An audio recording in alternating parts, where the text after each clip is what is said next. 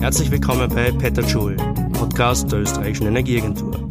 Bei Petajoule sprechen wir mehr oder weniger regelmäßig über Themen, die die österreichische Energie- und Klimawelt bewegen. Mein Name ist Christoph Dollner-Gruber und heute geht es um das grüne Gas.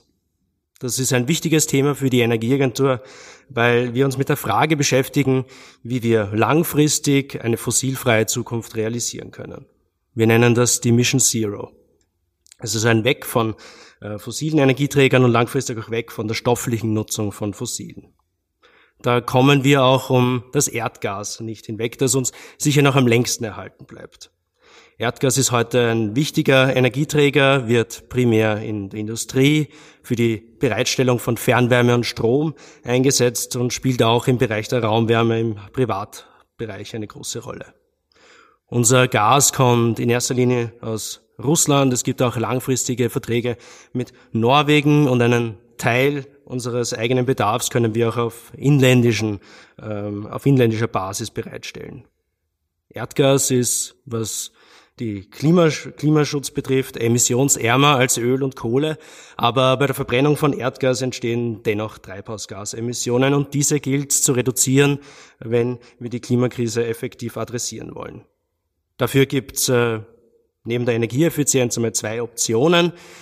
Wechsel auf andere Energieträger, da ist oft die Rede von der Elektrifizierung oder auf den ersten Blick eine sehr elegante Lösung. Man nutzt einfach die vorhandene Infrastruktur und tauscht das darin fließende fossile Gas sukzessive durch grünes Gas aus. Das ist primär Biomethan auf Basis biogener Reststoffe, ergänzt um synthetische Gase auf Basis von grünem Wasserstoff, der allerdings aktuell auch noch äh, hauptsächlich fossil erzeugt wird. Wir stellen uns heute also die Frage, welche Rolle hat grünes Gas im Energiesystem der Zukunft? Und da gibt es eine kleine Neuerung bei uns. Wir ähm, empfangen nicht einen Gesprächspartner bei uns im Haus, sondern wir sitzen hier im dritten Wiener Gemeindebezirk im Tower der Wiener Stadtwerke. Gegenüber von mir sitzt der Diplom-Ingenieur Peter Weinelt. Er ist aktuell Generaldirektor Stellvertreter der Wiener Stadtwerke und dort für die Bereiche Energie, Personal und IT zuständig. Zudem, und in dieser Rolle sind Sie heute eigentlich da, Herr Weinelt, ähm, sind Sie seit 2017 Obmann des Fachverbands Gas Wärme, der Interessenvertretung der österreichischen ähm, Gas- und äh, Fernwärmewirtschaft. Herzlich willkommen bei uns im äh, Podcast, Herr Weinelt. Vielen Dank für die Einladung und herzlich willkommen bei den Stadtwerken. Äh, Herr Weinert, ich schlage vor, ich steige gleich ein in, mit der ersten Frage in unser Gespräch. Ich habe äh, eingangs schon erklärt, äh, Mission Zero äh, für die Energieagentur. Die österreichische Gaswirtschaft nennt ihren Weg äh, in Richtung fossilfreie Energiezukunft Greening the Gas. Ähm, bitte erklären Sie uns kurz, worum es bei der Strategie geht und was Sie unter grünem Gas verstehen. Ja, sehr gerne. Mir war wichtig, wie ich Obmann des Fachverbandes wurde, dass wir bei dem Thema Mission 2030, ähm, Klimawandel etc. aus der fossilen Ecke herauskommen, aus Gas- und Wärmewirtschaft. Und wir haben uns überlegt, auf welchem Weg das nachhaltig geschehen könnte und haben die Idee des grünen Gases geboren, gemeinsam mit verschiedenen Universitäten, äh, Universitäten, die wir gutachterlich beschäftigt haben, welche Potenziale gibt's, wie kann man die erschließen, was hat das für Auswirkungen bis dahin, wie geht das technisch und was hat das natürlich für finanzielle Themen, die damit verbunden sind. Und so haben wir unsere Green Gas-Strategie entsprechend entwickelt. Und grünes Gas ist ein weites Spektrum. Das ist das klassische Biomethan, das aus Vergärung von biologischen Reststoffen kommen kann. Das geht über der Biomethan, das man aus der Vergasung von Holz zum Beispiel gewinnen kann oder aus Holzabfällen entsprechend gewinnen kann. Und das beinhaltet auch einmal den Wasserstoff, der momentan noch kein grüner Wasserstoff ist oder nicht eingeschränkt ein grüner Wasserstoff ist, sprich man braucht fossile Energie, um ihn zu erzeugen. Aber wenn wir die Energiestrategie Mission 2030 uns ansehen, dann wird sehr viel erneuerbare Stromerzeugung ausgebaut werden, die natürlich fluktuierend anfällt. Sommer besonders viel, im Winter wird sie gebraucht und wir brauchen ein Medium, um das speichern zu können und da ist Wasserstoff sicher ein großer Hebel dazu. Sie haben die Potenziale angesprochen. konkret, welches Potenzial sehen Sie da für die Produktion von grünem Gas und wo kann das 2050 ähm, herkommen und wie viel brauchen wir dann überhaupt?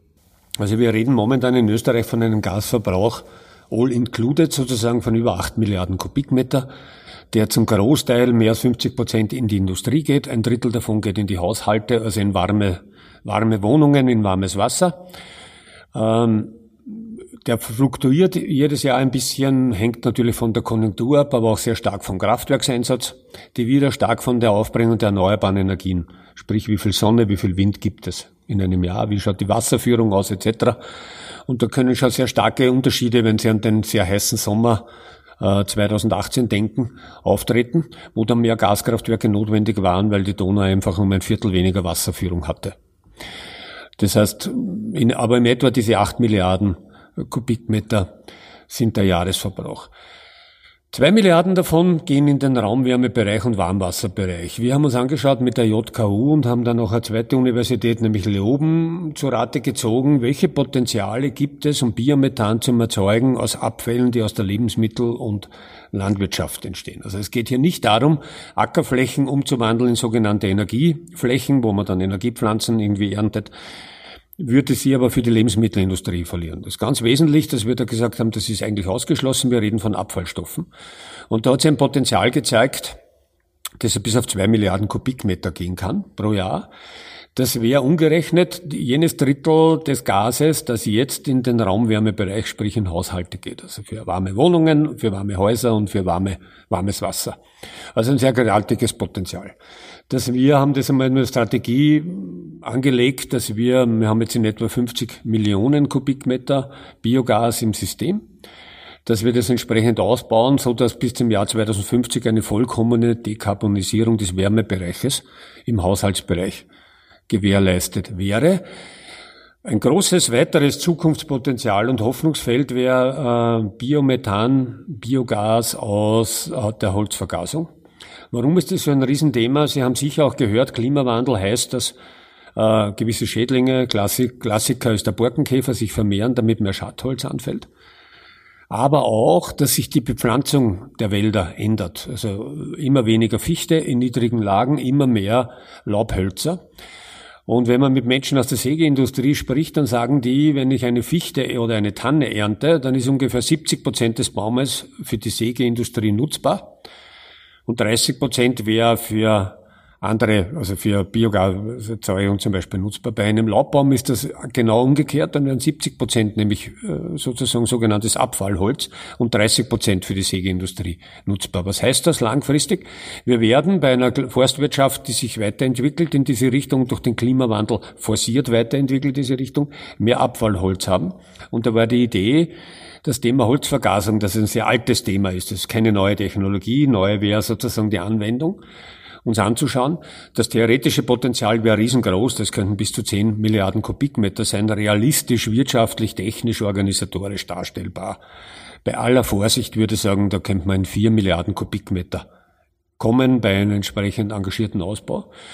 Da meinen wir aber wirklich nur Holz, das aus Österreich kommt. Also wir nehmen hier eine sehr starke Regionalität. Das ist immer nur wichtig dazu zu sagen, wie vorher auch bei den Ackerflächen. Es geht jetzt nicht darum, Holz quer durch Europa oder auch außerhalb von Europas zu importieren, um das sozusagen. Es wäre eine sehr regionale Wirtschaft, wo meiner Meinung nach aus der Vorteil wäre, weil gerade viele Waldbauern jetzt das Thema haben, wohin mit dem Schadholz und das könnte eine der Antworten sein.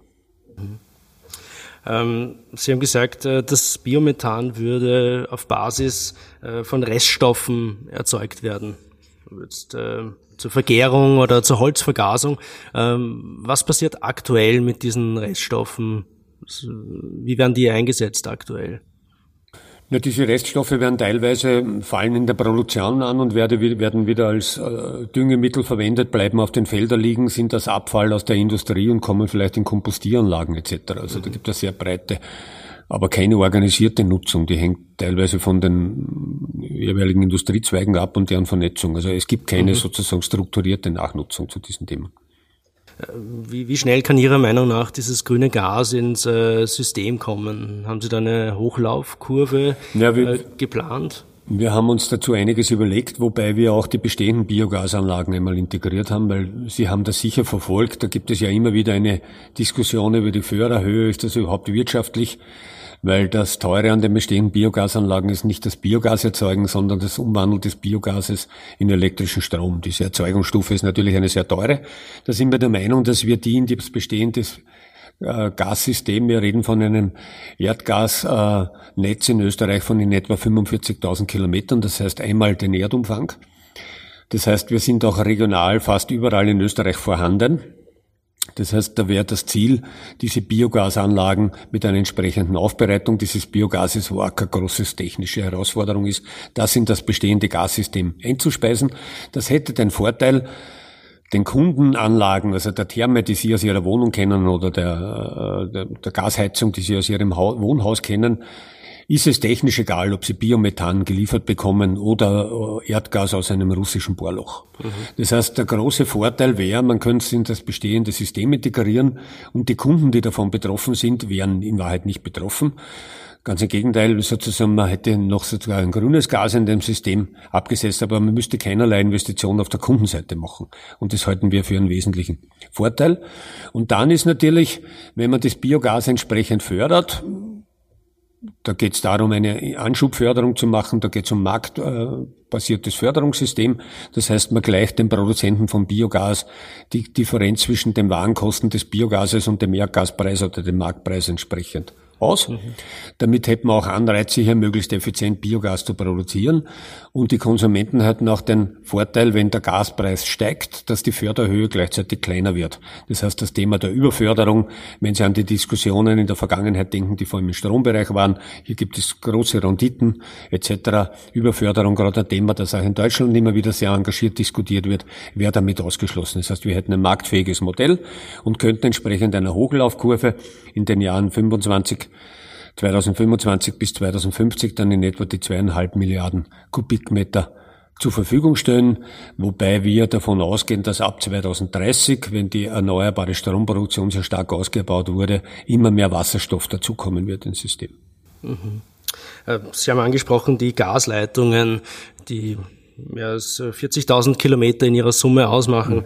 Mhm. Ist das heutige Gasnetz äh, bereit, diese Mengen, von denen Sie gesprochen haben, äh, schon aufzunehmen oder braucht es da noch Adaptionen am Netz selber, auch insbesondere dann, wenn Wasserstoff dazukommt in späteren Jahren? Also bei Biomethan, wenn es entsprechend aufbereitet ist, gibt es im Netz überhaupt keine Themen.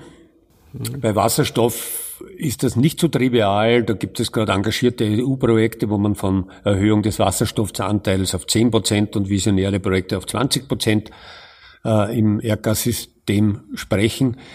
Hier sind, also das ist auch ein Forschungsneuland. Es gibt keine Erfahrungen mit Wasserstoff großtechnisch im, im Gesamtsystem.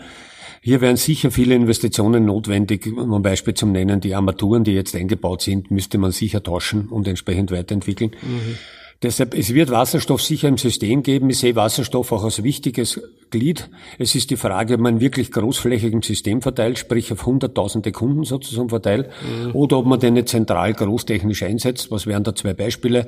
Ein Beispiel wäre zum Beispiel ein Projekt bei der Föst wo man ja versucht, mit Wasserstoff die, die Kohle aus dem Stahlerzeugungsprozess rauszubekommen. Das heißt, eine lokale, die Föst Linz, lokale an, großtechnische Anwendungen mit großen Mengen, braucht man auch keine großen neuen Wasserstoffnetze bauen mhm. oder die bestehenden Gasnetze adaptieren im, im Vertriebsgelände sicher.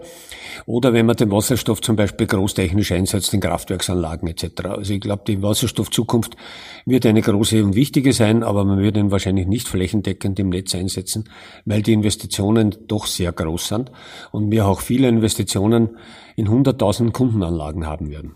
Mhm. Apropos Investitionen und äh, Kosten, Sie haben sich sicher schon angeschaut, wie es um die Wirtschaftlichkeit äh, von Biomethan bzw. grünem Gas geht. Äh, was sind da die wesentlichsten Preistreiber, die dafür sorgen, ähm, dass das Biomethan gegenüber dem Erdgas noch gefördert werden muss? Ja, die Preistreiber sind sicher einmal die Aufbringung. Sozusagen, man muss eine Struktur finden, wie kommt man zu den Abfallstoffen, wie macht man zentral großtechnische Anlagen. Sie müssen in diese Anlagen, die müssen erst gebaut werden. Weil wenn man in das Thema einsteigt mit einem Endausbauziel von zweieinhalb Milliarden Kubikmetern, momentan haben wir 50 Millionen Kubikmeter, dann ist da natürlich schon großtechnische Investition. Das heißt, wir reden von hohen Investitionen, die man entsprechend haben muss. Und der Einstandspreis dieser biologischen Abfälle ist natürlich dann ein ganz ein wesentliches Kriterium in dem Thema. Also das wird die Förderhöhe natürlich auch in Zukunft bestimmen. Ähm, wir sehen das aber einerseits als normale Entwicklung. Das sieht man bei allen Technologien. Denken Sie also ein Beispiel auf den Strom und die Photovoltaik, wie die Module der Photovoltaik sich in den letzten 20 Jahren rasant durch großtechnische Produktion, durch Weiterentwicklung uns verbilligt haben. Hier sehen wir denselben Wettbewerb, wenn man in diese Industrie entsprechend mit einsteigt, aber dass wir natürlich immer hier bis 2050 von zweistelligen Milliarden Beträgen reden. Wir haben das einmal abgeschätzt. Wir reden da sicher von Investitionen, die über 14 Milliarden Euro hinausgehen. Wobei aber bei der Regionalität, also sozusagen, da ist jetzt auch das Biogas aus dem, aus der Holzvergasung schon damit gemeint, eine sehr starke regionale Wertschöpfung. Unser Gutachter hat immer festgestellt, dass hier wahrscheinlich die regionale Wertschöpfung von den 14 Milliarden in etwa 10 Milliarden Euro wäre.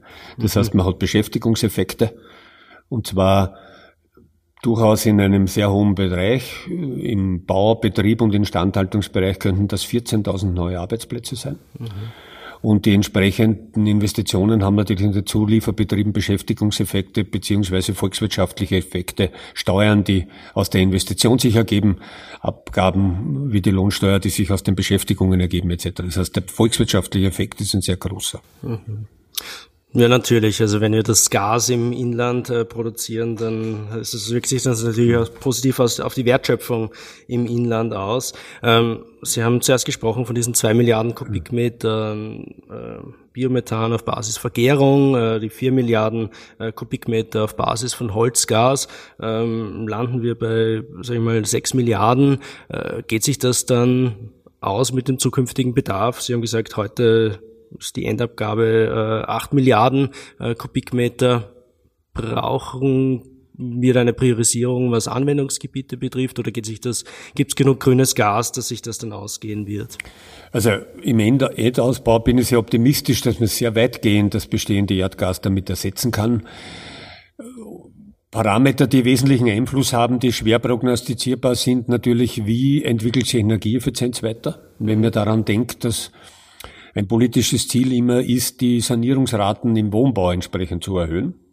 Gibt es schon Studien, die sagen, wenn ich von einer Sanierungsrate, die liegt in etwa jetzt bei einem Prozent oder leicht darunter pro Jahr, wenn man die auf zwei oder drei Prozent hebt, dass das natürlich eine, eine sehr starke Auswirkung auf den Gesamtenergieverbrauch hat. Damit auch auf die Raumwärme, damit auf den Gasverbrauch. Das heißt, die acht Milliarden Kubikmeter könnten sich damit schon reduzieren. Ob man es bis auf fünf reduzieren kann, mhm die Aussage traue ich mir heute nicht zu treffen, aber eben sehr wesentliche Teile. Und eine weitere Unbekannte ist, wie groß wird der Wasserstoffanteil haben, der dann zu den 5 Milliarden Kubikmeter noch dazukommen könnte. Und wenn er entsprechend ausgebaut wird, ist ein kompletter äh, Ersatz des fossilen Erdgases nicht komplett unrealistisch, aber es ist ein extrem engagiertes Programm, dass man sehr langfristig anlegen muss, muss. Deshalb haben wir unsere Szenarien nicht nur auf das Jahr 2030, wo die Mission der letzten Bundesregierung ausgelegt war, im Strombereich und auch in der Sektorkopplung, sondern bis 2050 ausgelegt, weil diese Investitionen muss man auch einmal stemmen können und dann auch wieder verdienen können. Deshalb mhm. die möglichst langfristige Betrachtung. Aber ich halte das abschließend noch einmal gesagt für durchaus realistisch, hier eine komplette Dekarbonisierung in den kompletten Kreislauf zu erreichen. Mhm. Ich meine, wir reden hier natürlich über langfristige Dinge, 2030, 2050. Wenn man sich den Gaskunden, die Gaskundin heute anschaut, ähm, ist denen das überhaupt wichtig, dass das Gas, das sie verheizen oder sonst irgendwie einsetzen, klimafreundlich ist? Merken Sie da eine Entwicklung? Wenn man, wir machen als Fachverband Gas, Wärme jedes Jahr Kundenumfragungen, wo wir auch Imagewerte für Gas, Wärme, äh, für das grüne Gas etc. erheben. Das Wichtigste, was immer herauskommt für den Kunden, und das ist auch nicht überraschend, und das ist auch das höchste Gut für uns, ist das Thema Versorgungssicherheit. Also wenn das Thema Versorgungssicherheit für den Kunden sicher ist und bleibt, ist der Kunde auch bereit, sich anderen Themen zu nähern. Das ist ganz wesentlich und eine Tugend der ganzen äh, Energiewirtschaft, an der Gaswirtschaft, diese Versorgungssicherheit in der Vergangenheit sehr hoch gehalten zu haben. Wir sind immer führend in Europa bei diesen Themen. Das muss weiter gewährleistet bleiben, egal wohin wir das System entwickeln. Also wesentliche Grundlage muss eine Konstante bleiben. Mhm. Dann ist für den Kunden, wenn das Thema geklärt ist, natürlich schon wichtig, äh, etwas für die Umwelt zu tun. Das zeigen wir ganz stark. Deshalb ist auch Gas sehr beliebt, weil wir, weil den Kunden bewusst ist, dass es wesentlich umweltfreundlicher ist als Öl oder Kohle.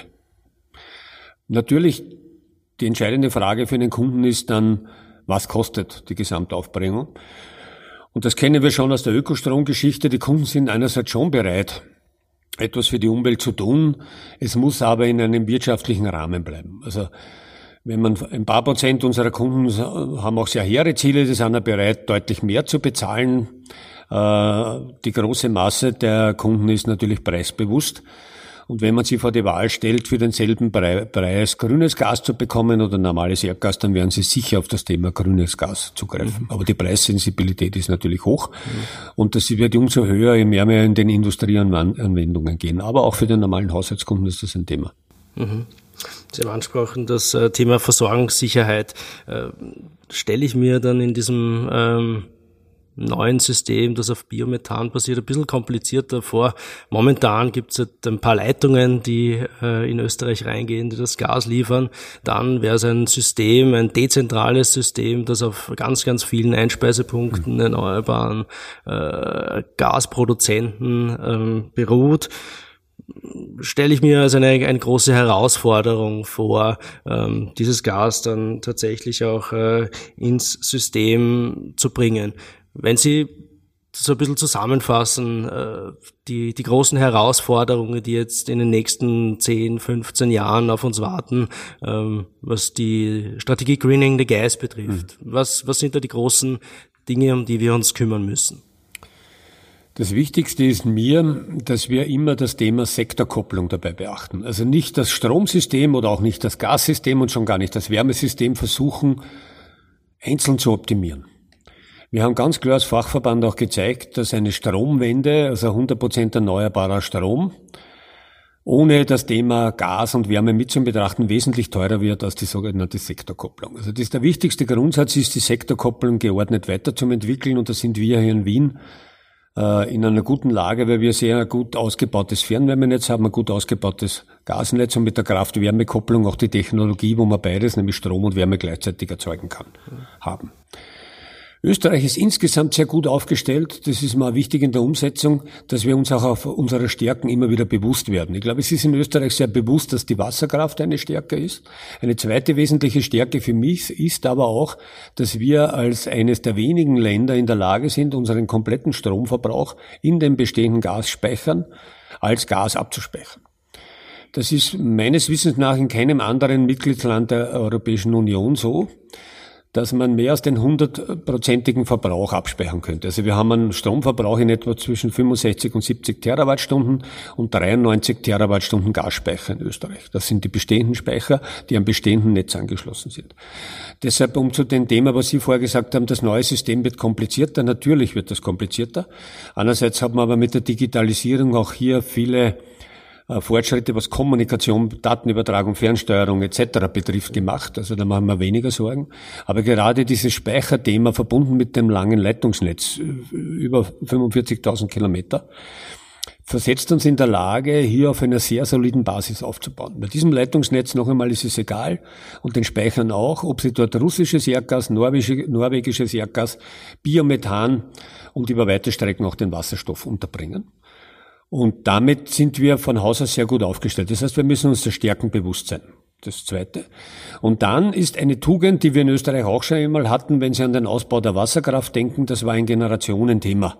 Das wurde begonnen vor dem Ersten Weltkrieg, dann mit den Kriegsunterbrechungen, aber bis in die 70er Jahre durchgezogen. Also ein sehr langfristig gedachtes Thema. Und das ist mal wichtig bei dieser Energiewende, dass wir das gesamthaft, nämlich Strom, Gas, Wärmesystem langfristig betrachten und auch langfristig ändern. Das heißt, man kann jetzt sozusagen nicht jede, alle fünf Jahre einen neuen Trend oder sagen, na gut, jetzt lassen wir den Wasserstoff weg oder wir machen nur mehr Wasserstoff, mhm. sondern wir werden gut beraten sein, dass wir von jeder Photovoltaikzelle, jedes Windrad, jedes Wasserkraftwerk, jede Kraft-Wärme-Kopplung, jeden Kubikmeter Gas, Biomethan, Wasserstoff einsetzen werden und brauchen werden, um diese Energiewende nachhaltig schaffen zu können. Und deshalb glaube ich, dass die wichtigste Geschichte ist, hier einen langen Atem zu haben. Das ist kein Sprintwettbewerb, das ist ein Marathon. Und alle, die Marathon schon einmal gelaufen sind, wissen sie, beim ersten Kilometer kann man nicht gewinnen, aber wenn man zu schnell angeht, dann kann man den ganzen Marathon verlieren. Und das ist wesentlich dabei. Also wesentlich ist hier ist ein konstantes Arbeiten an den Zielen und Österreich stärken, auszunutzen und Österreichs Regionalität hier zu berücksichtigen. Deshalb sind wir als Fachverband auch stark mit dem Biomasseverband gemeinsam unterwegs, um hier Österreich stärken. Nur mehr Holzvergasung ist so ein Schlagwort, wo man wesentlich ins Zweig drin sind zu nutzen. Und wenn wir das entsprechend koordiniert angehen, dann bin ich sehr optimistisch, dass wir unseren Kindern hier eine viel äh, bessere Umwelt, was das Energiesystem betrifft, hinterlassen können, als wir sie selbst vorgefunden haben. Ähm, das heißt, wir brauchen einen langen Atem, wenn es darum geht, äh, diese Dekarbonisierung der Gaswirtschaft zu erreichen. Vielleicht auch einen Blick äh, über die Landesgrenzen hinaus. Haben Sie ein bisschen ein Gespür, einen Überblick, was andere europäische Länder im Bereich äh, grünes Gas und insbesondere Biomethan ähm, machen? Ist ein europäischer Markt für grünes Gas absehbar? So weit würde ich noch nicht gehen, dass ich den europäischen Markt sehe, weil das ist dann auch immer Frage der Mengen und des Austausches. Aber es gibt Länder, die traditionelle Gasländer sind, wie zum Beispiel Italien, ja, wo zum Beispiel in der Mobilität das Erdgasauto seit Jahrzehnten komplett normal ist und einen sehr hohen Anteil hat. Und wenn man mit italienischen Kollegen spricht, verstehen die ja gar nicht, warum das Erdgasauto in Österreich kein großes Thema ist. Mhm. Also sagen, eigentlich von der Convenience her kein Unterschied und von der von den Kosten, Betriebskosten her sogar billiger und von der Umweltauswirkung wesentlich besser. Wie Sie selbst einmal gesagt haben in Ihrem Eröffnungsstatement, dass Gas wesentlich weniger Emissionen hat als Öl, sei es jetzt der Diesel oder der Benzin. Ähm, Frankreich hat zum Beispiel stärker in Biogas investiert. Andere Länder sind am Weg, wie die Holländer zum Beispiel. Aber es gibt auch Länder, wo das überhaupt kein Thema ist, was teilweise regional ist. Also meine Mitgliedstaaten wie, um ein Extrembeispiel zu nennen, Malta oder auch Zypern zu nennen, dort mhm. ist das überhaupt kein Thema. Ich glaube, dass sich das aber entsprechend entwickeln wird, weil man die Chancen sehen wird und zwar dort, wo das Wärmethema, das ist einmal Mitteleuropa, Nordeuropa stärker ist. Wärme ist in den südeuropäischen Ländern natur, naturgemäß nicht so ein Thema.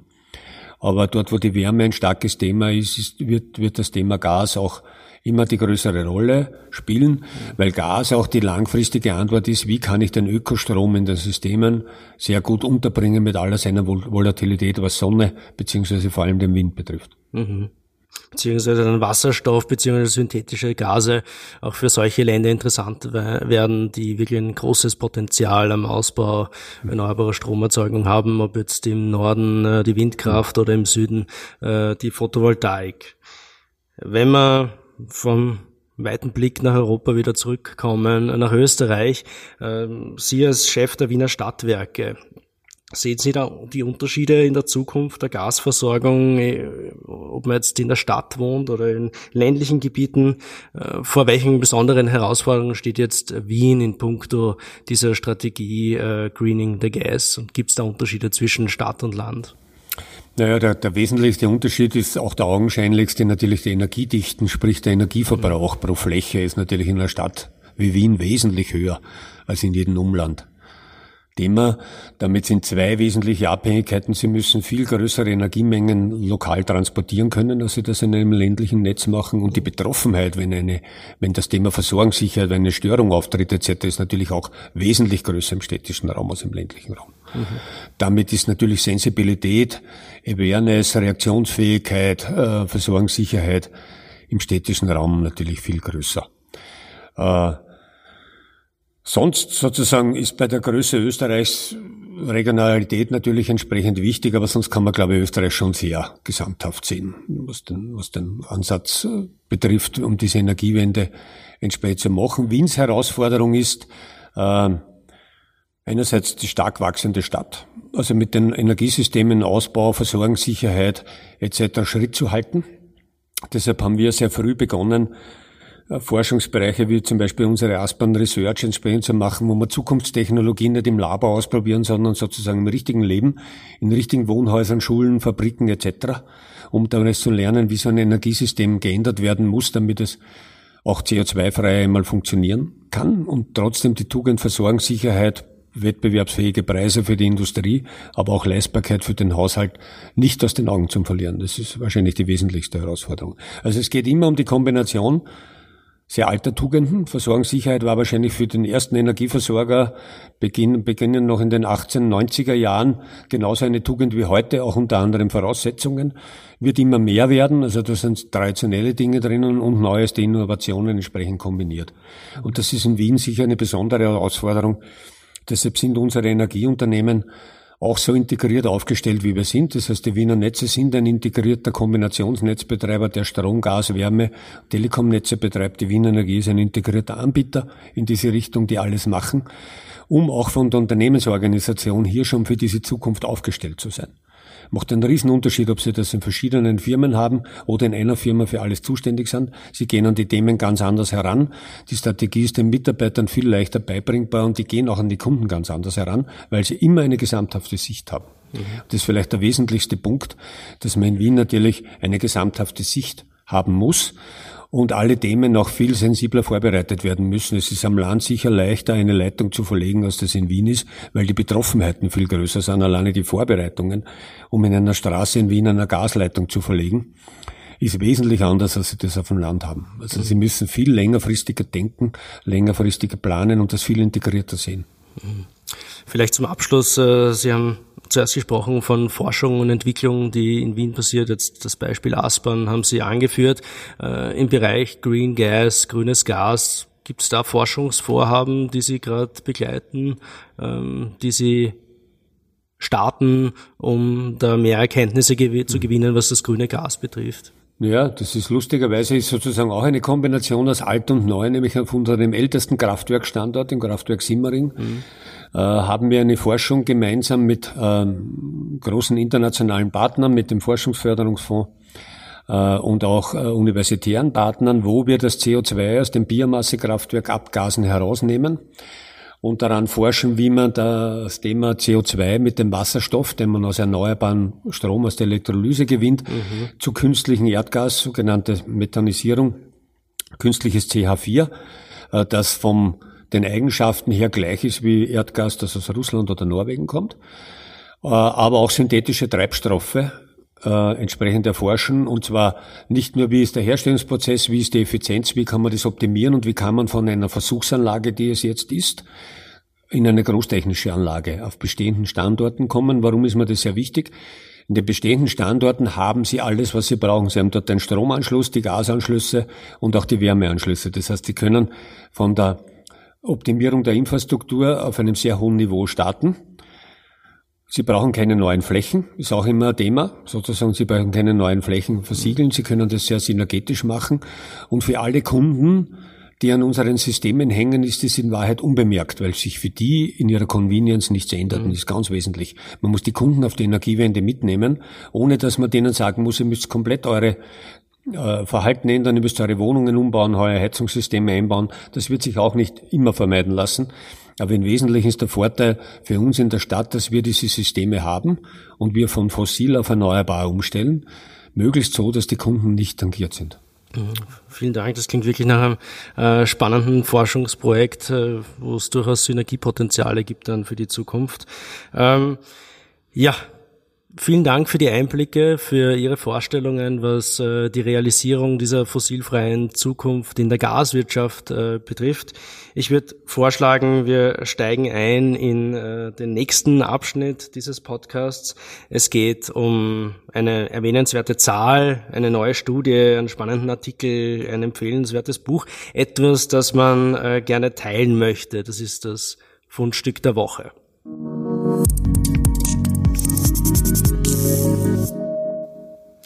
Herr Weinland, haben Sie uns ein Fundstück mitgebracht? Ja, ich habe sozusagen zwei Fundstücke mitgebracht. Das eine kann ich, kann ich sozusagen den Hörern nicht zeigen. Das ist unser traditionellster Kraftwerkstandort Simmering. der mit Kohle einmal begonnen hat, also ganz klassisch in der Energieversorgung. Wir haben gerade über ein Forschungsprojekt gesprochen, wo man über die Zukunft der Energieversorgung spricht. Und das ist mir wesentlich, um auch einmal zu sagen, man muss viele neue Dinge ausprobieren, aber man muss sie auch mit altbewährten Themen verbinden können.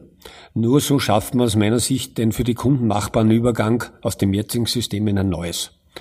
Und was ist das Neue dabei? Wir haben mit einer Firma äh, Navigant Beratungsunternehmen uns sehr genau angeschaut, was würde eine Umstellung von Wien, wie es heute funktioniert, von der Energieversorgung, also Wärmeversorgung, Stromversorgung, äh, Gasversorgung, auch der Mobilität heißen, das auf CO2-frei umzustellen. Und das ist einerseits eine sehr beeindruckende Zahl, nämlich 28 Milliarden Euro, die man entsprechend investieren müsste. Andererseits aber eine sehr machbare Zahl, weil wir investieren jetzt mehrere hundert Millionen Euro pro Jahr in das System und deren Weiterentwicklung. Also es ist sozusagen schon ein engagiertes Programm, aber wir haben sozusagen nicht nur uns angeschaut, was würde das kosten, sondern wie würden wir das auch entsprechend umsetzen. Und das ist auch eine Kombination aus bewährten Dingen. Das wäre ein öffentlicher Verkehr weiter ausgebaut. Das ist Elektromobilität im Wesentlichen, mhm. kombiniert mit Elektromobilität äh, auch eine entsprechende Mobilität im Gasbereich, grünes Gas, Wasserstoff im Schwerverkehr mhm. und das Wärmesystem mit dem Biogas, wie vorher auch besprochen, umgestellt. Äh, und damit könnte man Wien bis 2050 zu einer CO2-freien Stadt machen. Und das heute für ein ganz eine wesentliche Erkenntnis, für eine machbare Aufgabe mit entsprechenden Rahmenbedingungen. Das kann Wien nicht alleine leisten. Das beginnt wahrscheinlich bei manchen Themen, die man auch von Brüssel beginnend her regeln muss. Das ist auf alle Fälle auch eine Aufgabe der Bundesregierung, aber auch sozusagen äh, der Regierung in Wien die, glaube ich, dafür sehr, sehr bereit ist. Und wir als Wiener Stadtwerke mit unseren Unternehmen sind, stehen Gewehr bei Fuß und arbeiten aktiv an dieser entsprechenden Umsetzung.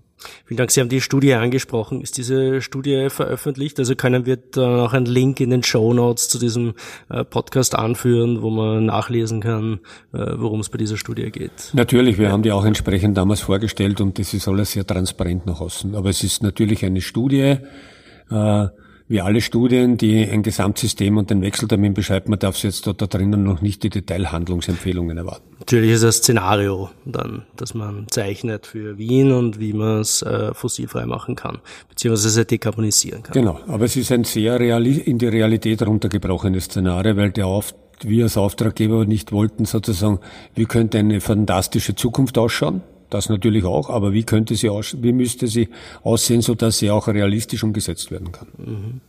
Äh, vielen Dank, Herr Weinert, für Ihr Fundstück. Ähm, ich werde gleich auf mein Fundstück eingehen. Äh, die Medien entdecken das Thema Klimakrise ja immer mehr für sich. Ähm, das finden wir gut, das finde ich gut. Und deshalb gibt's äh, als Fundstück gleich drei empfehlenswerte E-Mail-Magazine, die in letzter Zeit neu erschienen sind. Das erste in der Serie Alles gut denkt äh, Standardredakteur Andreas Sator laut über eine bessere Welt nach ähm, und darüber, welchen Beitrag er persönlich leisten kann. Das ist ein Newsletter, wo er Hintergründe zu seinen äh, Artikeln auf Standard äh, preisgibt. Er hat außerdem einen Podcast, einer der erfolgreichsten Podcasts in Österreich, Erklär mir die Welt, wo es auch immer wieder einmal über das Thema Energie und Klima geht. Seit kurzem hat auch die kleine Zeitung einen Klimanewsletter, der alle zwei Wochen erscheint und äh, treffenderweise immer um fünf vor zwölf im Posteingang eintrudelt. Ähm, und die dritte Empfehlung kommt aus Deutschland. Äh, beim Morning Briefing von Gabor Steingart geht es eigentlich um das politische Weltgeschehen mit Fokus Europa und Deutschland, aber erstaunlich oft auch um äh, Klima und Energie zum Briefing gibt es auch einen Podcast und vielleicht zum Hintergrund, Gabor Steingart war früher äh, Chefredakteur und Herausgeber des Handelsblatts. Sie finden wie immer die Links, äh, die Möglichkeiten, diese Newsletter zu abonnieren in unseren Show Notes. Äh, vielleicht ist das eine oder andere für Sie ja dabei. Ja, ähm, das war's auch schon eigentlich mit der heutigen Ausgabe von Peter Schul. Ähm, vielen Dank, ähm, Herrn Weinelt, äh, dass er uns hier empfangen hat. Ich schaue links raus und sehe das oftmals angesprochene Kraftwerk äh, Simmering. Ich bin schon gespannt, wie sich die Umgebung dann auch in den nächsten Jahrzehnten äh, verändern wird. Wie immer, wenn Ihnen diese Folge gefallen hat, dann abonnieren Sie uns bitte auf Google Podcasts, Apple Podcasts, ähm, Spotify oder der Podcast-App Ihres Vertrauens. Geben Sie uns eine Bewertung, geben Sie uns Feedback. Äh, wir sind äh, noch keine Profis in dem, was wir machen und angewiesen auf Ihre Rückmeldungen. Wir freuen uns natürlich auch über Themenvorschläge, die wir aufgreifen könnten, über interessante Gesprächspartner, die wir einladen könnten und auf Ihr Feedback. Folgen Sie uns dabei einfach auf Twitter, äh, Österreichische Energieagentur oder mir und äh, schreiben Sie uns einfach Ihre Meinung. Das war's ähm, für die heutige Ausgabe. Vielen Dank fürs Zuhören und bis bald beim nächsten Mal bei Petajoule, dem Podcast der Österreichischen Energieagentur.